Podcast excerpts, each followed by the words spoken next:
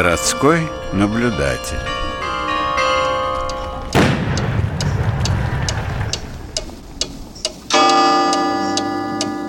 Всем добрый день, в студии ведущая Ирина Озерская, и мы продолжаем наш рассказ о трех веках петербургской кухни, то есть об истории кухни нашего города. Рядом со мной в студии Радио России Санкт-Петербург исследователь петербургской кухни, организатор Петербургского ресторанного фестиваля, эксперт в сфере гостеприимства Станислав Смирнов. Здравствуйте, Станислав. Здравствуйте, Ирина. Я напомню, что в прошлых двух программах мы рассказали о том, как зарождалась петербургская кухня, о том, как из-за массы массы иностранцев, которые прибывали в Россию по разным причинам, в Петербурге появились и печи голландские, и продукты. Кулинарные книги были полны иностранными рецептами, кстати, в перемешку с русскими. Но русских даже, можно сказать, было меньше. Но не забывали все-таки петербуржцы об исконно русских блюдах не только в будни, но и во время празднеств. Сегодня вот мы решили поговорить уже о расцвете петербургской кухни. Это, как я понимаю, 19 век. Совершенно верно. Что же появилось вот такого, чего раньше не было у нас, именно в начале 19 века? Ну вот на рубеже 18-19 веков у нас активно начинают входить в рацион такие иностранные блюда, без которых, наверное, сейчас мы даже не можем а, представить русскую кухню. Это, конечно же, котлеты, сосиски, омлеты, различные компоты. Они на протяжении 18 века вытесняли исконно русские блюда. И, кстати, в 19 веке начинает происходить обратный процесс. Русские блюда начинают э, возвращаться, и русский кулинарный репертуар – как э, мы говорим, он начинает обрабатываться на французский манер. Ну, а если заглядывать чуть дальше, заглядывать в конец 19 века, то во второй половине 19 века мы будем наблюдать с вами восстановление русского меню, ну, уже с э, внесением, прежде всего, французских, ну, и также других иностранных коррективов. То есть такой получается симбиоз русско-французский и не совсем французской, и не уже совсем вот э, старая русская кухня. Конечно же. Собственно, следуя характеру петербургской кухни, на протяжении 19 и начала 20 столетия само понятие петербургской кухни строилось э, прежде всего на сочетании иностранных, как правило, французских и русских блюд. И это касалось э, не только дворянских домов и стола императора, а также, в принципе, всех э, частных домов, дорогих ресторанов, ну и даже самых э, заурядных кухмистерских. А можно тогда узнать, вот кухмистерская, это что такое? Это что-то типа быстрой закусочной? Совершенно верно. Это, как бы мы сейчас э, сказали, кафе-бистро. Ну, и если возвращаться к, собственно, петербургской кухне, то в XVIII веке у нас появляется такое понятие, как суп. И нужно отметить, что супы иностранное изобретение. У нас были поклепки. У нас были поклепки. У нас был да, разговор уже да, об этом. Да. И вот такое хорошее сочетание иностранного влияния и российских традиций это, собственно, то, что французские супы подавали с русскими пирожками и кулебяками. А подача блюд на русском столе, она, в принципе, подразумевала чередование французских и русских кушней. То есть в 19 веке уже получается некий такой баланс между иностранным влиянием и нашими российскими гастрономическими французскими традициями. Ну вот мы с вами так понемногу... То говорили на французском с нижегородским акцентом. Э, да.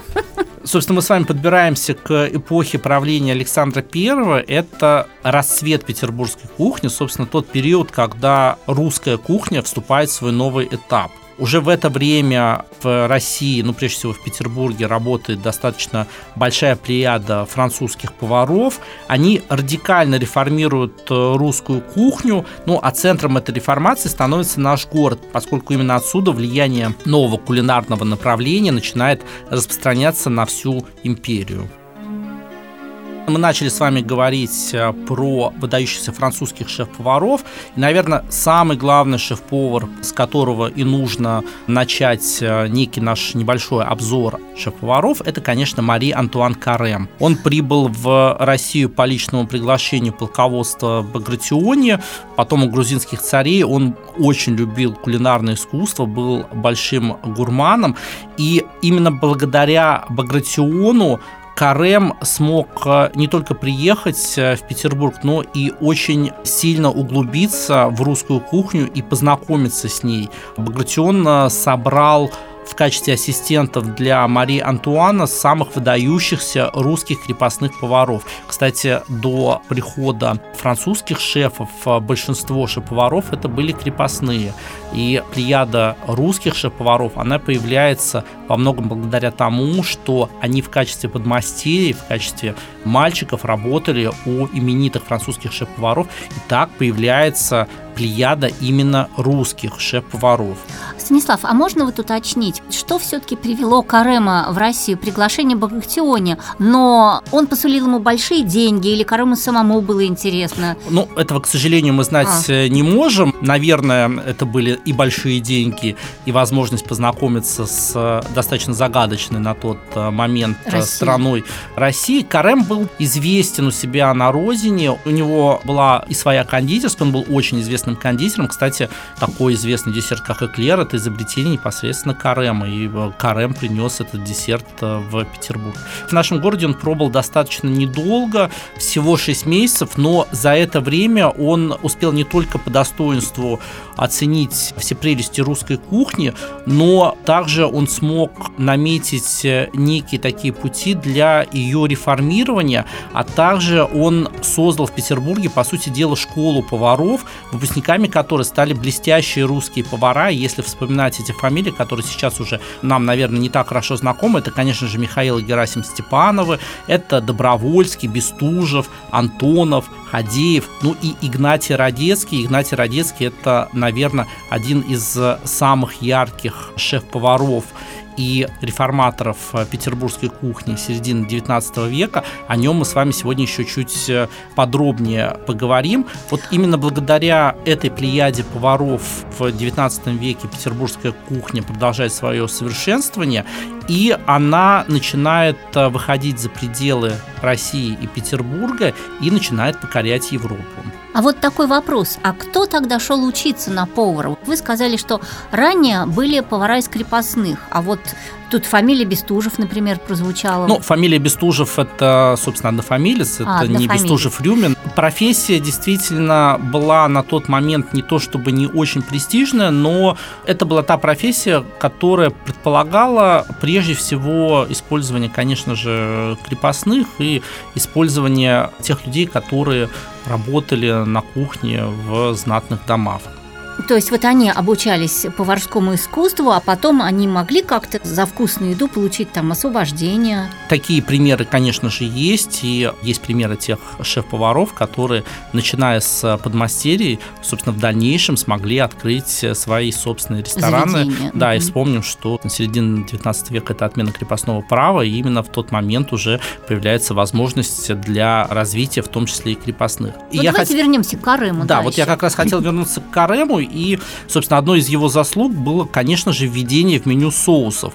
Он выделил четыре основных соуса французской кухни. Мы с вами с ними до сих пор прекрасно живем. Они называются базовыми соусами, или, как сам Карем говорил, великими или материнскими. Ну и на основе этих четырех основных соусов можно приготовить множество других соусов. Напомню, что французская кухня это прежде всего кухня соусов. Ну, что же это за соусы, наверное, будет всем интересно узнать. Это, конечно же, бешамель, Рамель – это соус, который делается на основе ру. Ру – это обжаренная мука со сливочным маслом, и туда добавляется молоко. Также это велюте, это тот же самый соус э, ру плюс бульон. Это соус эспаньоль, коричневый соус э, на основе пережаренного ру, бульона, овощей и томатного соуса. Ну и четвертый соус э, без ру. без ру. Ну, вы, наверное, уже догадываетесь, какой соус стал главным соусом русской кухни. Это, конечно же, голландский соус, который готовится из желтков и сливочного масла. И мне кажется, что сейчас без предвестник предвестник да? майонеза, без этого соуса достаточно сложно представить не только русскую,